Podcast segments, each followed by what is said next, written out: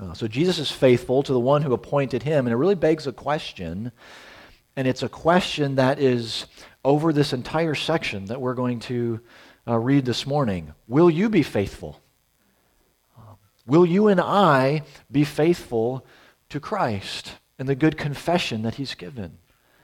Um, so the author is going to take us back again to uh, the Old Testament as an example, as a tool uh, to spur us on, to hold fast to Christ and the rest uh, that is found uh, in Jesus. So, Hebrews 3, beginning at verse 7.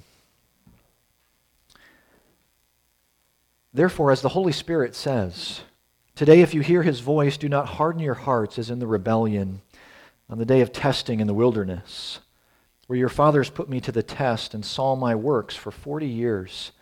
Therefore I was provoked with that generation and said, They will always go astray in their heart. They have not known my ways. As I swore in my wrath, they shall not enter my rest. Take care, brothers, lest there be any of you an evil, unbelieving heart, leading you to fall away from the living God. But exhort one another every day, as long as it is called today, that none of you may be hardened by the deceitfulness of sin. For we have come to share in Christ, if indeed we hold our original confidence firm to the end. As it is said, Today, if you hear his voice, do not harden your hearts, as in the rebellion.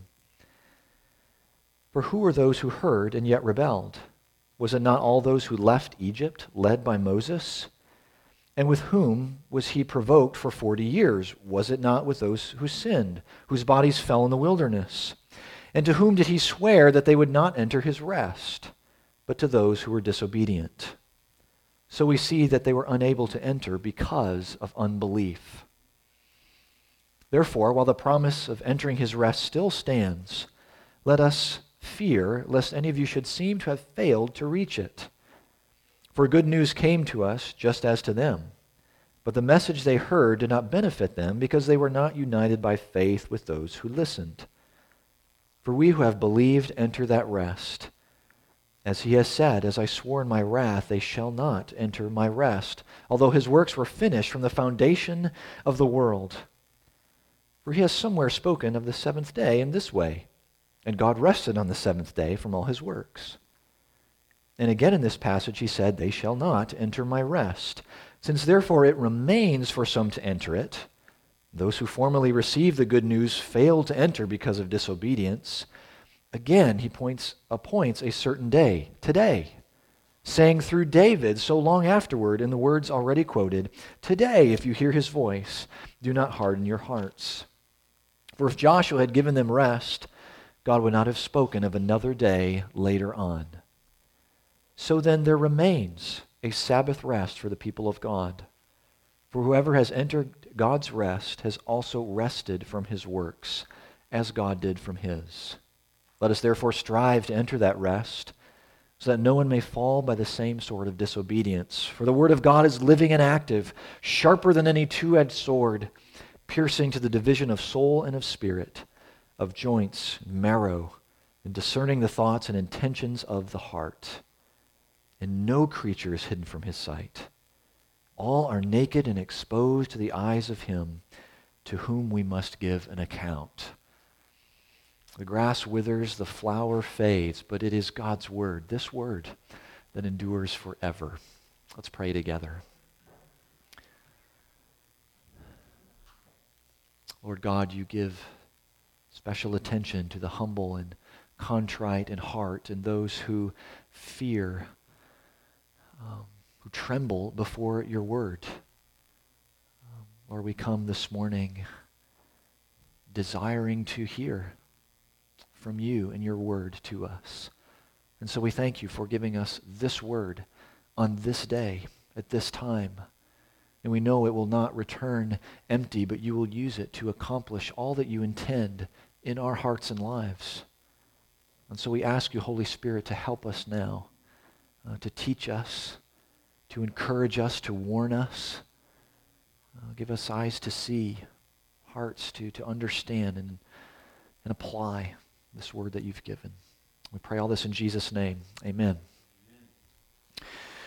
Well, I, I, don't really keep track of car racing all that much, but I found an interesting uh, story coming from the, the uh, 1950 Monaco Grand Prix. Um, and it's interesting, there, there was an Argentinian driver. His name was Juan Manuel uh, Fangio. I don't know if I said that quite right, Fangio. But they called him El Maestro. He was the master. Um, considered one of the best Formula One drivers of all time. Apparently, he won five world championships, all when the World Driving Championship was just becoming a thing. Um, so, an extremely well accomplished driver. Well, in this particular race in, in Monaco, he was on the second lap and he was approaching a turn that he knew was, was dangerous, a very sharp turn in the course. And as he was coming up to the turn, he, he noticed that the fans lining the racetrack were not looking at his car. All their heads were turned. And so he thought, if they're not looking at my car, then they're probably looking at something more interesting. And so he, he, he brakes hard approaching this turn. And sure enough, as he comes around the turn, there's the, the pile up. But because he had braked, he could get around and he didn't, you know, join the pile up uh, on this track. Um, the turned heads are what warned him, uh, encouraging him to act. Now, the fans, you know, they weren't uninterested in him. They probably would have been watching him, cheering him on. Um, but their actions proved to be a great help uh, in this race, a helpful warning. The young church is being warned here. We are being warned uh, through passages like this. And these warnings serve a purpose for us meant to encourage those who've been trusted with the good confession, with the gospel of Christ, and not discourage them. Now, I'll give you a little heads up here. This, this preacher is just warming up. He's just getting started uh, with these warnings. Um, and those who are considering leaving the gospel and placing their hope somewhere else. And I think this is important for us to understand. Many within the church Okay? You, you may be one of them sitting here this morning where you, hear these warnings to, to hold fast.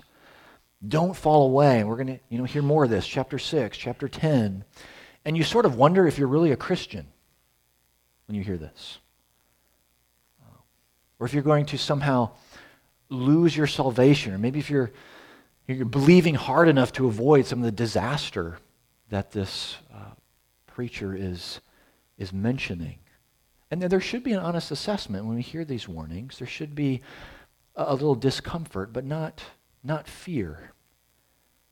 Uh, let, let me remind us again that if we are striving against sin, um, that that's a battle that's going to continue, that we know is going to continue until the return of the Lord Jesus. So if that is, if that's what's happening in your life and you're striving against sin, seeking to, to walk in obedience, to, to draw near to God, then that's a good sign.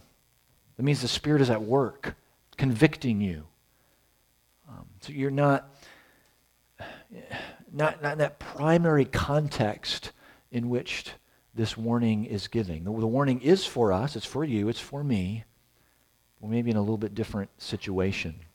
There are many, it seems, within this young church who are tempted to actually abandon uh, the good confession. Uh, the pressure's on, the opposition is growing. Um, they may be.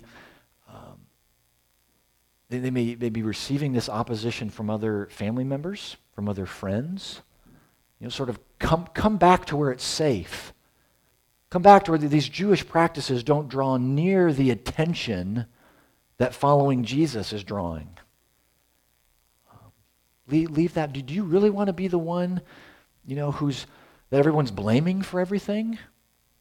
You want to be the one cast off, the one destitute? Leave that behind. Come back. Um, and I, I don't think this experience is so foreign to us. Uh, it may not be your exact experience in the moment, but how many of us know family members, we know friends who've had a bad experience in the church? Where they've been hurt by the church and they said, I'm done. I, I don't need the church. I don't want the church after what has happened. if this is what following Jesus looks like, then count me out. Ready to sort of leave that behind. Um, so that temptation is strong here. Will they be faithful? Will we be faithful? Um, so the author gives some powerful motivation uh, how to hold fast. I think we see a past, present, future context here. A past unbelief of God's chosen people, uh, the present word of God to his people, and the future rest for God's people. So past unbelief, present word, future rest. The pastor's leaning on, on Psalm 95 here, and this whole section is really a commentary uh, on this portion of the psalm. Uh, psalm 95 is considered this prophetic liturgy. And we, we've used it this, this way in our own liturgy, where it's a, a, call to worship, a call to, to thanksgiving for God's people to lift their voices in praise. Um, the Jewish audience would have known this very well as a psalm used for celebration and going into um, the festival, starting with thanksgiving. And then it, it gives way to exhortation, the second half uh, that the preacher is quoting here. Do not harden your hearts as in the rebellion, the day of testing in the wilderness. And uh, it would seem that the, the preacher of the Hebrews here has been doing his personal devotions in the Old Testament book of Numbers. Because just a few verses earlier, in 3 verse 5, he quotes from Numbers chapter 12, where Moses is faithful over the, the house of God. Well, in Numbers 13 and 14, so while he's writing this sermon, this is what he's thinking about. Numbers 13 and 14 is the rebellion uh, of, of the people in the wilderness. Do you remember what happens in that episode? The Lord tells Moses to send out spies, one spy from every tribe in Israel, to spy out the land. And so they go into the land of Canaan and they're sneaking around for 40 days. And they come back, and all these spies say, This is a, an incredible land. It's marvelous. Look, look at the size of this fruit that we've hauled back with us. But then 10 of the 12 say, This fruit is really good, but to these people in the land, we look like grasshoppers. They have huge fortresses. There is no way we're going to enter into this land. But then you have two. You have the minority report Joshua and Caleb. Uh, they said, This is a marvelous land. Look at this fruit. And we can take them. Not because we are a bigger army, not because we're a better army, but in case you haven't noticed, we have the living God with us. Um, but unfortunately, the people, they go with the majority and they choose to believe the bad report. They refuse to believe the promise of God. So they're listening to the voices of despair rather than the voice of God. And this, that is how their hearts are hardened, how any heart is hardened, by listening to opposing voices and opinions more than the voice of God. So God's ready to destroy them. Moses intercedes. Uh, God relents, but none of that generation, save Joshua and Caleb, would enter the promised land. So the message to the church is learn from this. Don't make the same mistake as your, as your ancestors who actually saw and experienced the deliverance of God. They, they, his saving hand was there, and they just slapped that hand away in their unbelief. Um, examine your own heart. See that you believe. And that this is personal, but it's, it's also corporate. Encourage one another to believe. Encourage one another to hold fast to the promises of God. And I think this is an encouragement that you and I need. Accountability in our lives because the deceitfulness of sin will harden our hearts. Indwelling sin is deceitful, it's, it's dishonest, it lies to us. The deceiver himself lied to Adam and Eve, saying that to rebel against God was actually a good thing. This is what sin does all the time. Don't believe God. You know, believe yourself, follow your heart. You know what's best for you. And over time, then, that the conscience is, our conscience is seared. The heart is hardened to the ways of God, to the promises of God. Sort of makes me think of finger jello. I guess it wouldn't have to be finger jello. When you mix the jello together and you pour it into the, 9 by 13 pan or whatever mold you want. It doesn't harden right away. It has to sit for a little while. You put it in the refrigerator and it sort of firms up. Um, the New Testament, Matthew 22, Jesus is sharing about what it will look like before his return, what's going to happen. He says his disciples will be hated, lawlessness will increase, and the love of many will grow cold. Um, the, em- the embers of love will, will be extinguished. Um, so, sin, I think of sin as sort of that cooling agent upon our hearts, that in time it just firms up the heart in unbelief. So, how do you counteract this? How is the heart warmed again? Well, we exhort one another. We exhort one another in times of fellowship, in time in God's Word, through prayer. Maybe it's a quick message in, uh, during the week to, to hold fast to the promises of God, who is mighty to save. You know, keep, keep believing, keep walking in the faith. Don't stop believing. I mean, Journey's been singing that for us for the last 40 years. Okay? But we're not, you know, holding fast to a feeling. We're not searching for more thrill. Okay, we're holding on to the truth of, of God, to the, to the living Christ, who is the one who thrills our hearts. And that just goes on and on and on and on. If our hearts are warmed and thrilled by the gospel, then we're going to encourage one another to keep on uh, believing. So, who, who are you encouraging right now uh, on this course? Who are you encouraging to keep believing the promises of God? Who is encouraging you right now? If you've been a, a spectator in a race, you're the one running the race around the track or on a cross country course, then um, you know there are others who are, who are lining the track cheering you on. But you know that the spectators can't be in every place all at once on that track. Um, you know, one person is, is cheering at one place, and then a different person cheering at a different place. We're, we're all in the race. There are folks cheering us on, encouraging us today to keep believing, keep trusting. But we are also all spectators. We're the ones doing the cheering. We're the ones exhorting others today in this place on that race course, this time, uh, to greater trust in the Lord. So let's, let's take a careful look, church family, on at our own hearts, the disposition of our own hearts. If grumbling, if complaining, uh, if that's the first thing that surfaces, uh, if that seems easy to us, that, that's fruit of unbelief hearts are being hardened. Let's, let's learn from the unbelief of those who have gone before us. Past unbelief, but a very present word. Did you notice how he starts uh, here in verse 7?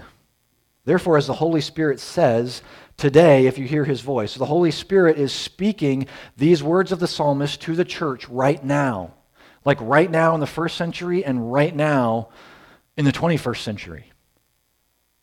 This Old Testament word is carrying the authority and the power of God for the present. Almost as if it's living and active for this young church. So there, now there's 4, 12, and 13 ringing in our ears. Just another reason to believe. This word is powerful. This word is true. This is a word that will always accomplish its intended purpose. When God speaks through his word, it's, it's done. It's an act. All Scripture, and Paul would have had the Old Testament in mind when writing to Timothy, all Scripture breathed out by God and useful for teaching, rebuking, correcting, training in righteousness. So the Word of God is alive and binding. Nothing is hidden from Him. His Word is not mocked. So the Israelites, back to Numbers again, the Israelites didn't believe this. Numbers 14. God told them what would happen because of their unbelief. But instead of listening, they continue not to believe. They say, Oh, n- never mind, Moses, that, that was a bad idea. We'll go into the promised land now. Yep, that's what God wants us to do. We'll do it. Moses says, No, God's already spoken. Don't go into the land now. It's not going to go well. But they go anyway. Okay, and what happened? God's word, sharper than a two edged sword, the people are cut down by the two edged sword of the Amalekites and the Canaanites. Um, think this through. You can't hide from God, um, you can't escape His word. You will give an account to Him, to, to, to, to every one of His words. Um, so, a living, active, present word. So, I think the imperative is pretty clear for us here. When we hear God's word, especially as it's being preached, as a shorter catechism, number 89, we're, we're being confronted by God Himself. God is speaking to us. He's convincing us of, of sin, building us up in holiness. And it's His word that's going to prevail in your life, prevail in my life. Which means that unbelief isn't just this sort of little wound along the way. Unbelief will cost our very life. So I, I hope, again, we're hearing the, the counter to unbelief. Um, this, the counter to this hardening process is exposure to God's living word. We must be willing to hear this word. Um, obey. Uh, obedience is going to be the evidence that we're actually listening, heeding the word, not, not just, again, a, for an hour or so on a Sunday morning but as long as the day we are in is called today, we need to be those who are listening and tuned to the word. So we have a present word, and the preacher uh, uses this word to talk about a rest, a future rest uh, for God's people. Again, for the Israelites in the wilderness, the rest was entering into the land of promise, the land of Canaan. But in using uh, Psalm 95 and Genesis 2 2, that the preacher is telling the church that this rest goes beyond the land of Canaan. This rest is actually still possible. So there, there are a few ways that we can see this here. Uh, the first is in uh, the use of Psalm 95 in the today language in verse 7. Um, also, the second half of, of 95, verse 7. So it is expanding the audience beyond King David's generation when this psalm would have been uh, proclaimed. Okay, that today is now read by every generation of believers. We also see it in, in the language of 4 verse 7. Today, saying through David so long afterward. Okay, so long after the death of the generation in the wilderness. This was still true. So the rest that's spoken of here in Psalm 95, they shall not enter my rest, transcends just resting from battle and taking the promised land. In the use of Genesis 2 2, God's rest, his intention for rest, begins much earlier than the possession of the promised land. His rest began at creation. And there's no, there's no closure to that seventh day, it continues, and there remains an opportunity to enter into that rest. So, again, transcending the space and time experience of Israel. Um, there are various interpretations here, but I, I think the already not yet of those who believe really helps us understand the rest the best. God's rest is a spiritual reality. It's a rest that we strive to enter. It's a rest we enter right now by believing and holding fast to Christ, but it's a rest that will be completed and consummated when the Lord Jesus returns. So this is future. It's future. We anticipate a rest that awaits in glory. Amen? We look forward to this? Um, the rest from our labors rest from the, the suffering that we have shared with Christ. You know, whenever we feel that weight, that weight of weariness of life, I mean, that should just deepen our longing for this rest with our Savior. Um, that grand Sabbath celebration uh, that awaits. But we're just warming up, right? We're, we're expressing that celebration today. We're resting from our, our weekly labors. Just by being here. And God models this for us. Celebrating the new life that we have in Him. It's always been the Creator's design that our rest would be in Him and with Him. So when we cease, we cease from our labors on a day just like this, it requires that we trust the Lord that we believe in his provision and his care beyond our planning and our perceived control. Um, and this, and this, this isn't easy. It actually takes striving, takes work to rest. Verse 11. Striving to believe and trust Christ for this, to believe his word, to wait upon his promises. And so our faith right now is, is moving us in this you know, lifelong process of entering and enjoying God's rest. The generation of the Israelites, you know, they didn't enter the rest because of unbelief. And that's what makes an important point, I think, for us. Um, someone can be identified with the covenant community. Um, someone can be identified with the visible church and enjoy, even enjoy the blessings of life in that church but it does not guarantee the blessing of eternal rest.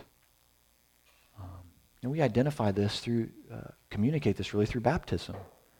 Identifying, you know, a child may be brought into the, the covenant community, identified with the visible church. Yet God searches the heart.